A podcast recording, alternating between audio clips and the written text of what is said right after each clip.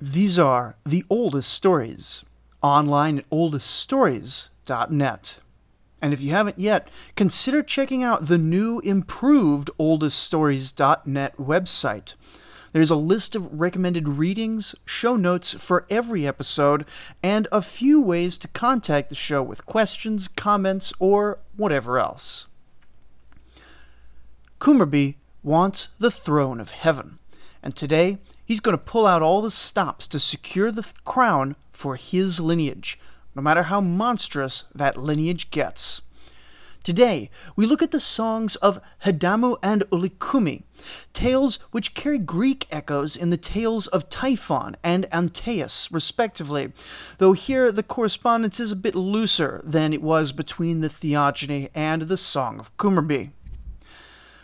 Though we know that there were many, many tales of Kumarbi and his attempts to win the throne, these two today appear to have been fairly important tales within the genre. Today, we will see character development that appears to wind down the otherwise endless cycle. The monsters will grow so large that it will be hard to top them, even by the overblown standards of myth. More importantly, we will see character development across the stories. Most critically, Ea, finally growing tired of Kumarbi's antics and reconsidering who he should be supporting but also we'll be seeing some character development in Shaushka, who is Teshub's sister. Like the other tales, our first story today, the Song of Hadamu, is fragmentary and begins in the middle of the action. Kumarbi has a plan, but this plan must be conducted in absolute secrecy for it to have a chance of working. Kumarbi opens by speaking to his vizier, Mukasanu, and giving a message he's to relay to the god of the sea, whose name is unclear. In the Hittite fashion, the name of the god as it would be pronounced is not written down, and instead we're just given a title, and it's assumed that the reader will know who the tablet is talking about. In any case, the messenger travels under the ground to prevent the moon, sun, or gods of the dark earth from seeing him. Apparently, the sun and moon are notoriously gossipy. When he arrives at the sea god's palace, his message is short. Kumarbi is calling you. The matter is urgent. Come promptly. Make sure you travel beneath the earth so that the sun, moon, and dark earth gods cannot see you. When the sea god heard this, he wasted no time in getting up and taking the journey, making the long passage without any stops for rest. When finally arriving at Kumarbi's place, he was treated spectacularly. He was given a chair and offered a footstool to put his feet up. He was lavished with food and wine. Meanwhile, Kumarbi whispers to his vizier Mukasanu that he must quickly go lock the door after checking outside to ensure that there were no eavesdroppers. The fragment ends here, and we miss the meat of the discussion between the two. When our story picks up, the sea god has been impressed by all of Kumarbi's flattery and has agreed to a marriage proposal. He tells Kumarbi that in seven days, Kumarbi is to travel to the sea god's house, where he will receive a wife, the sea god's daughter, Surtap Suruhi, a massive sea snake who is 50 miles long and a mile wide. The sea god assures the groom to be that he will enjoy all the pleasures of marital bliss with the 50 mile long sea snake, and it will be like drinking sweet cream. Though the formalities of marriage are entered into, and both parties appear to be quite happy with the arrangement and with the lavish wedding accompanied by musical instruments, it's difficult to assume that Kumarbi feels any sort of either lust or love for a miles long sea snake but like most important marriages of the Bronze Age, this was first and foremost a political transaction. We are thankfully spared the scenes of lovemaking and birth, for Kumarbi impregnates Surtap Suruhi, and eventually she gives birth to the sea monster Hidamu. None of the surviving fragments clearly describe Hidamu, but given his power and his parentage, we can easily imagine pretty much any terrifying deep sea creature we care to think of. Early in its childhood, we have a fragmentary description of how, swimming around the ocean, Hadamu would eat absolutely anything, big things and small things, and nothing it encountered could resist being eaten. When our next fragment opens, Shaushka is distressed. She's arrived at the palace of the gods, and naturally she's offered a chair to sit in, but this she refuses. She's offered food, but she's too distressed to eat. She's offered a drink, but she's too distressed for a drink. This is a common trope in Hurrian literature. A messenger with a message so urgent that he or she refuses all hospitality, insisting that the message must be delivered straight away. And so they ask her, What's the news? And Shaushka begins to tell of a horrifying threat from beneath the sea. Sadly, here too our descriptions of Hadamu are cut off, and so while we can tell that it must be some particularly great menace, we're lacking in specifics. As she speaks of the horrible devastation that Hadamu has wrought in the world, her tears flow like rivers. When this is done, the assembled gods are aghast. Ea, god of wisdom, is the one everyone looks to for words at times like these and with great godly wrath he provides them. Turning to Kumarbi, he says, Why are you destroying humanity? They will not give sacrifices to the gods if they're all dead. They'll no longer burn incense cedar for you. If you destroy humanity, they'll no longer worship any gods. No one will offer beer or bread to you. Even Teshub, the heroic king, will be forced to grasp the plow. Even your sister Shaushka and Teshub's wife Habat will be forced to grind the millstone. What is your problem, Kumarbi? Why are you trying to harm mankind? Does not the mortal take his grain heap and promptly offer it to you? Does he not make offerings to you, Kumarbi, father of the gods, with joy in his heart as he stands amidst your splendor in the temple? Do they not also offer to Teshub and to me Ea as well? But no, Kumarbi, you are putting wisdom behind ambition and bringing forth the blood and tears of all mankind for your foolishness an interesting rant from an interesting god. For the most part, it's pretty self explanatory. Clearly, Kumarbi's attempt at dethroning Teshub has done untold damage to the mortal realm, and threatens a disaster of apocalyptic proportions. But, perhaps uniquely among the Kumarbi texts that we still have, Teshub has not actually been overthrown in this tale. Rather, the destruction that Kumarbi's constant rebellions has wrought is finally irritating the other gods, and most critically, the god Ea, who in these Hurrian myths appears as a wise counselor and kingmaker, a god who holds all the power, but few of the titles that go along with it. But however wise Ea is, Kumarbi is having none of it, and spits right back. How could you talk to me like this in front of everyone? My rage is boiling over. Why would you strike me, Ea? How can you defend humanity like this when my divine and royal prerogatives are so much more important? You are foremost among the gods, but consider these insignificant humans to be more important than my kingship. Kumarbi is letting it all out now, speaking directly from his mind. The rightful king is me, Kumarbi, son of Alalu, but you have brought me down to the god Amizadu. What the story with Amizadu is, we aren't certain. He's probably a native Syrian agriculture god, but we don't know much more about early Syrian myths. But what is for certain is that Kumarbi was mad as hell and wasn't going to take it anymore. And there, in the midst of the council of the gods, Kumarbi summons up Hadamu to be his surrogate in battle against Teshub. The heroic Teshub naturally rises to the challenge. The battle between the two is so fierce that the clay tablet describing it is shattered and left us only with fragments. The most interesting fragment appears to be a portion narrated in first person, a report by someone who had seen the fight. Here, it seems that both Teshub and his sister Shaushka who in Hurrian myth is a local goddess, but one who has been heavily entwined with the Mesopotamian Ishtar. she battled the Hidamu creature, and the conflict was intense. Teshub, god of storms, brought lightning down in tremendous quantities. Either Teshub or the Hadamu brought an intense driving rain to the fight, and with the water pouring so violently, bystanders were swept away, and even the battling gods appeared to have difficulty resisting the current. Whoever is reporting this battle was apparently pulled at the knees by the current and swept away, spinning and dizzy like a potter's wheel, and the reporter's entire family was pulled out of the fight.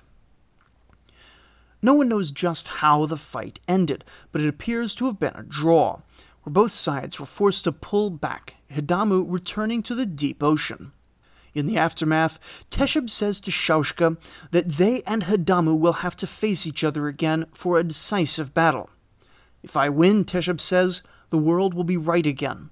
But if Hidamu is allowed to run unopposed, it'll be a disaster for the world, and this disaster will be my own fault for lacking the strength to stop him.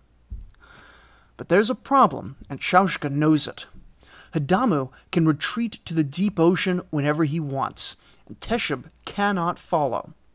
And so she goes to her bathhouse and summons her most lovely and talented assistant goddesses. Picking two and handing each a musical instrument, the three women go to the edge of the sea and begin to sing, play, and gyrate sensually. The sound of the goddesses playing travels through the waters of the ocean. The sight of the beautiful Shaushka dancing can be seen through the clear waters and Hadamu raises his head above the water, tempted right as Shaushka begins to undress, performing a striptease. Who are you, Hidamu asks, that rather than fearing me and my destruction, you present yourself in so beguiling a fashion? The two then have a lengthy discussion in which Hidamu is increasingly seduced by the beautiful Shaushka, at a certain point, Hidamu's mother, Sertap Suruhi, even shows up, likely to warn her son of the dangers of temptresses, but she's overridden by the young monster's raging hormones. In some fragments, Hidamu sees interested. in some fragments, Hidamu seems interested in eating Shaushka, though in precisely what sense this is meant is unclear. In the end, he's completely enraptured by the goddess of love and passion, and she hits him with a straight up love potion, which puts him to sleep. The love potion appears to have had quite a lot of alcohol, which probably explains Hidamu's drowsiness. As he sleeps, Shaushka continues to whisper in Hadamu's ear, and he comes further and further out from the water. Finally, he stirs and in dreamlike haze pounces on the still naked Shaushka, having intercourse with her and getting her pregnant. But in this moment of supreme vulnerability, someone slices open Hadamu's belly, and out come the remains of everything he's eaten. Here, at the end of what we have in this tale, it seems that the death toll was in fact horrifying. The remains of a 130 cities come out of one hole in his stomach. Then they cut again, and another 70 cities come pouring out. This sea monster has eaten 200 cities in his reign of terror, and out like flowing mountains come a massive pile of severed heads. The rest of the story, indeed the whole last portion of it, is very badly broken and hard to read. But it seems that the day has been saved and Hidamu has been destroyed, at least in part through Shaushka's seduction of the monster. But Kumarbi still isn't dismayed. He's lost favor with pretty much everyone and nearly destroyed the world in his quest for kingship. And he has one more plot left as we move from the Song of Hadamu to the Song of Ulikumi. This last one is the most complete and readable of all the Kumarbi cycle songs, and gives us a strong sense that much is missing even from our reconstructions of the other tales. But we work with what we have. We begin again with Kumarbi, known as the father of all the gods, forming yet another clever plan. He's going to cause an evil day to dawn by creating yet another hostile man to send against the storm god Teshub. Kumarbi entertains these wise thoughts in his mind and aligns them like beads on a string, presumably the Hurrian idiomatic way of saying he organizes his thoughts. Once Kumarbi has formed this clever plan in his mind, he promptly arose from his chair. In his hand he took his staff, and on his feet, like winged sandals, he puts the winds, allowing him to fly. And he leaves his sacred city of Urkesh for a place called Cold Spring.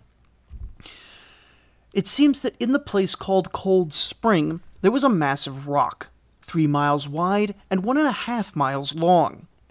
Kumarbi's mind raced with excitement at what he was about to do. Now, there's no way to say this delicately, but Kumarbi took his manhood and thrust it into this rock, engaging in very little intercourse with a mountain. After one round, he would lay back, recover, and then turn back again to hump the hole in the rock where his seed was deposited. The god and the large rock slept together 15 times, just to make sure that the rock got pregnant. Yep, that is the genius plan Kumarbi has come up with. He bangs a large rock. A long section after this is lost, and somewhere it seems Kumarbi has offended the sea god, possibly by cheating on his daughter with a large mountain. We have an extensive scene which, despite its length, tells us very little about what's happening, where Kumarbi visits the sea god and reaches some sort of agreement with him. Eventually, the sea god is happy. A bit later, Kumarbi is being handed his newborn son, who's literally just a rock, by the fate goddesses and the mother goddess. Kumarbi is sitting there wondering what the child's name should be, and decides to pick the least subtle name possible, announcing that his new son would be named Ulikumi, which literally means the destroyer of the town of Kumia. Kumia being the main holy city of Teshub, who Kumarbi hoped Ulikumi would be slaying. Kumarbi gives a benediction over his beloved rock lump, saying, Let him go to heaven for kingship. Let him suppress the fine city of Kumia. Let him strike Teshub. Let him chop him up like fine chaff. Let him grind him under foot like an ant. Let him snap off Tasmisu like a brittle reed. Let him scatter all the gods down from the sky like birds. Let him smash them like empty pottery bowls. Yes, nothing subtle about Kumarbi's intention here at all. And remember, he's saying this before a decent number of important other gods and goddesses. Anyway, when he had said these things, Kumarbi had a new problem. Where was he going to raise this child? He needed to be kept safe and hidden for long enough that the child would grow. Otherwise, Teshub and the other gods would naturally kill him while he was still an infant. Kumarbi wasn't going to raise the child himself. That would be ridiculous. Kumarbi preferred being an absentee sort of father, one who abandons his children and then shows up 20 years later to demand that they do whatever he wants. One assumes Kumarbi never owned a number one dad mug. Kumarbi calls his messenger Impaluri, and Impaluri goes to fetch some goddesses called the Asira deities. Neither of these are important on their own, and you don't need to remember them.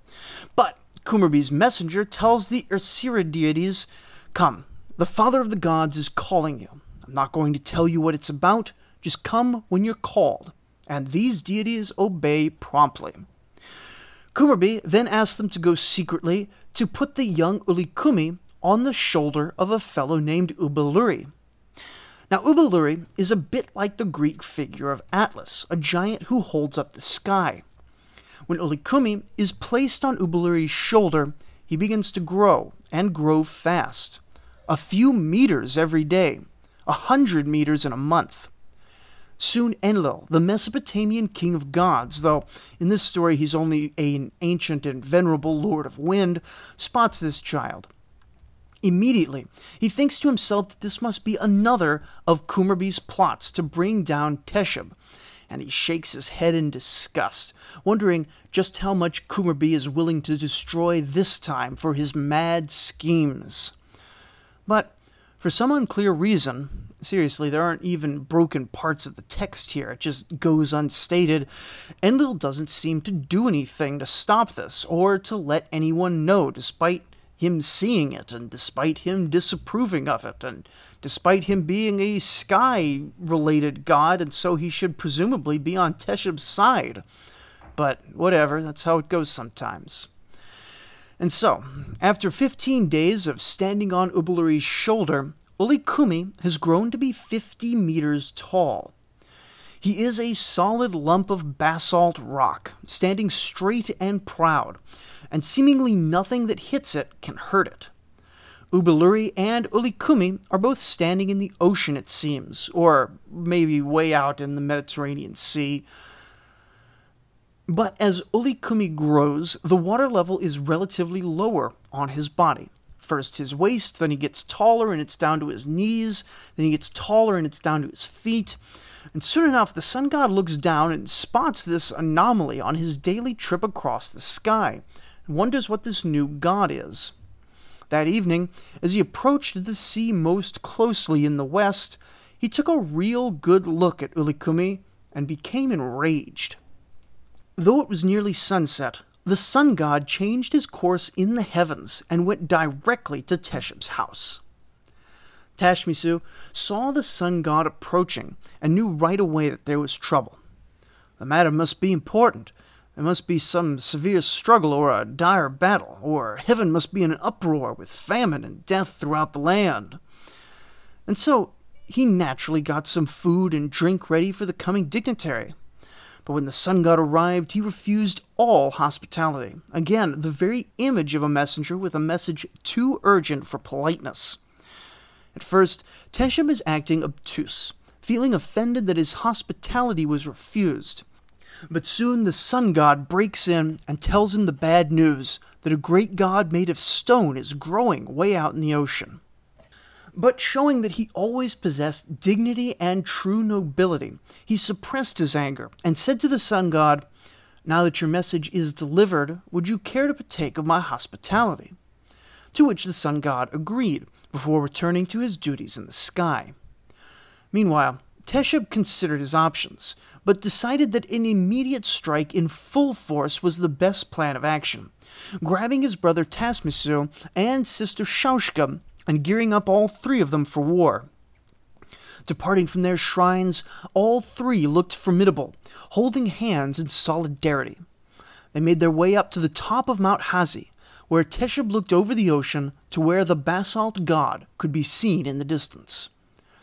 But as soon as he saw Ulikumi, Teshub's entire demeanor changed. He fell to the ground, his knees weak from fear, and tears flowed in his eyes like stinging rivers. He bawled in fear there atop the mountain, unable to even look at the enemy from half a world away. The sheer terrifying power radiating from Ulikumi, even at this distance, completely unmanned and defeated the Divine King without a shot being fired. Shaushka tried to console him, but the three of them retreated from the mountain top and went their separate ways to consider the problem. In the city of Nineveh, Shaushka knew that her womanly charms were a strength that could often outmatch the physical strength of men. And indeed, in the last story, we saw her winning the day through seduction. And so, she summoned the attendant goddesses and equipped them with musical instruments once again. Then she went to the shores of the ocean, dressed in nothing but a seashell and a pebble, and tried the trick that had worked on Hidamu.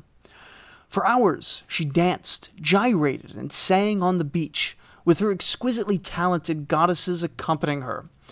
But she saw no movement out in the distance.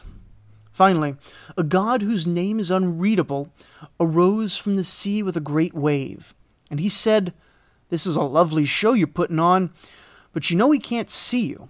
Ulikumi is a basalt rock. He literally cannot see. He literally cannot hear and even if he could, rocks don't get horny. This revelation completely killed the mood, and Shaushka extinguished the incense candles she had lit, put some clothes on, and everyone went home defeated. After this, a section is lost, but when it opens, Teshub has regained his courage.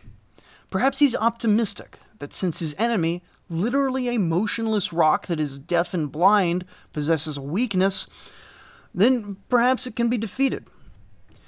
He's calling his brother Tasmisu and giving him instructions for preparing Teshub's chariot.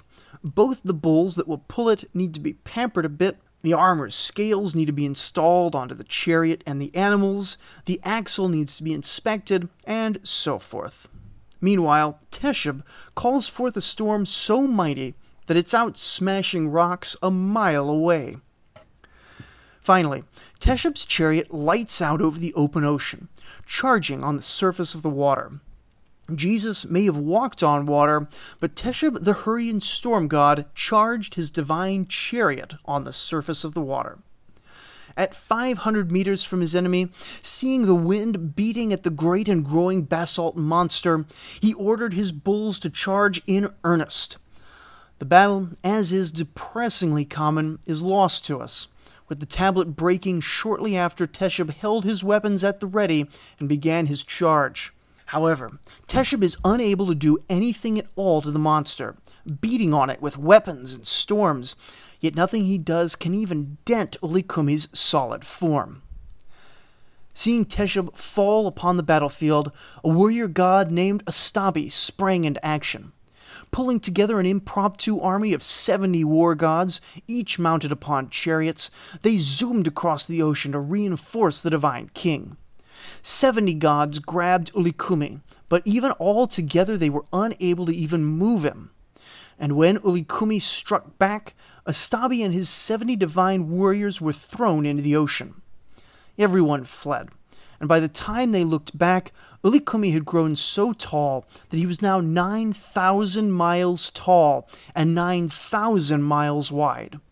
It had, in fact, grown so large that it now stood at the gates of the city of Kumia, Teshub's holy city, without having taken a single step off of Ubaluri's shoulder. The city finds itself besieged, and no word can get in or out. Here, Teshub's wife Habat begins to worry, since she can no longer hear from her husband's temple, and sends a messenger to go check on the city. The messenger comes back, reporting that Kumia is in grave peril, and so Lady Habat follows her messenger to Kumia, fearing that Teshub has been killed. They have some sort of peril, but make it into the city where Teshub and Tasmisu are hard at work trying to find some way to defeat Ulikumi before the city really is destroyed. Teshub has a few ideas he wants to try, but Tasmisu is concerned that if they leave from the throne, there will be no king in heaven. Instead, he suggests they should go to Ea. Even though he isn't technically on our side, perhaps if we show him elaborate obsequiousness, he will condescend to help us in our fight. And so they went to Apsua, the Hurrian home of Ea, and before the front door they each bowed five times. Then before the inner door they each bowed five times. Then before Ea himself they each bowed fifteen times. You may recall from the tale of Hadamu that Ea is already growing disenchanted with Kumarbi's faction, and this elaborate respect shown by Teshub appears to help sway him more fully to Teshub's side. Ea still has harsh words for Teshub and his previous disrespect, and for his part in this running feud, but eventually allows them to come consult the great tablets of knowledge wherein they hope to find a weakness of Ulikumi. And sure enough, they read of a copper cutting tool, the item which separated heaven from earth in the very earliest days, and a plan immediately comes to mind. Ea goes to Enlil and explains the situation to him, reporting on how Ulikumi has grown 9,000 miles high and must be stopped immediately. If Enlil had any reaction, we have lost it in the tablet damage. Ea next goes to Ubaluri, the giant who is holding up Ulikumi. He and Ea exchange polite, formal greetings, and Ea asks Ubaluri if he's aware that a 9,000 mile high stone god of death is perched upon his right shoulder. Ubaluri replies that it's not really in his nature to notice things, just in general. I could sympathize with that. But he has started to wonder about an ache developing on his shoulder that he didn't really until now know what the cause was. Ea assured Ubaluri that the issue would be handled soon. Neither of these interactions really advance the plot, but take a look at how nice it is to go around being polite to people and letting everyone know what's going on before rushing to action and violence, like Kumarbi and Teshub have been doing. Ea really is a great role model for all the Near Eastern cultures. Except for the tale where he raped six generations of his own daughters, which was pretty horrifying. But that was already discussed back in episode 14 if you are interested in learning the full story of my favorite god.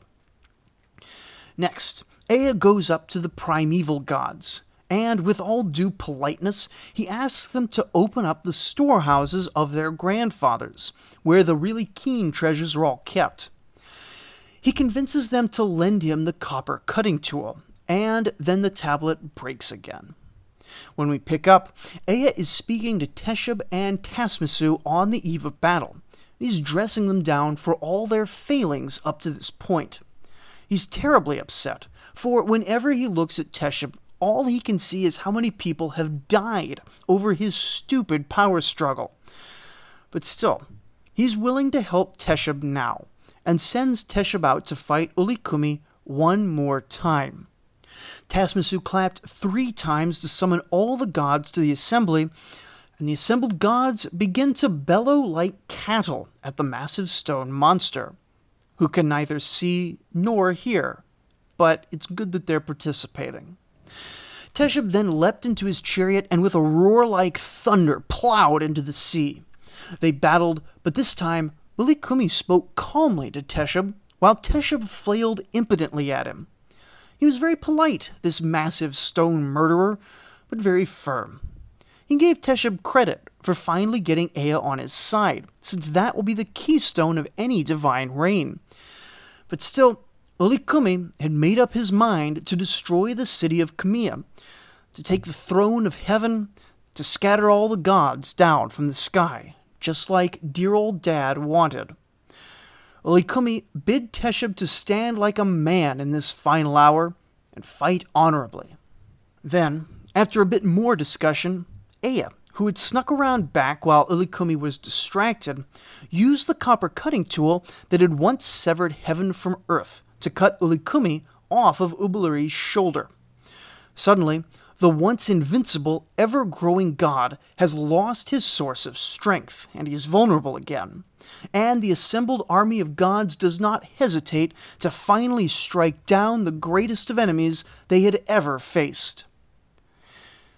Now that Teshub has many victories under his belt, the approval of the general mass of gods, the more direct approval of Ea, god of wisdom, his kingship in heaven is assured. It's likely that the tale of Ulikumi was meant as a final ending to the long cycle of Kumarbi's attempts to regain his throne. And from this point on, Kumarbi would be forced to accept that kingship in heaven had passed forever out of his lineage. Thus ends the Kumarbi cycle, the greatest Hurrian literature that still survives to this day. These tales, as has been seen already, would exert a great influence on the rest of the Near East, and even into classical Greece. But of course, their main purpose was to bring the Hurrian people themselves closer to their gods. The many victories of Teshub were victories for the Hurrians, for they were always on his side, and Teshub was always on their side and as the Mitanni kingdom helped the widely dispersed Hurrian people to unify and expand to become one of the great powers of the late Bronze Age, surely these tales were an inspiration for generations of young boys who wanted nothing more than to emulate the brave deeds of Teshub and his warrior allies. But though this is the greatest work of the Kumarbi cycle, we are not yet done with Hurrian myth. There is one more tale and one more aspect of Hurrian literature that we need to explore ideas of philosophy both political and moral, while not quite formalized on the level that the Greeks would devise, have been evolving over the course of a thousand years, ever since the ancient instructions of Shuruppak were written a millennium ago in ancient Sumer. Not only have the ideas shifted a bit, the ways in which they are expressed has also developed in this time. So join us next time for a multi part tale of wisdom in which good advice and political discussions will be dispensed in new and creative forms. Thank you for listening.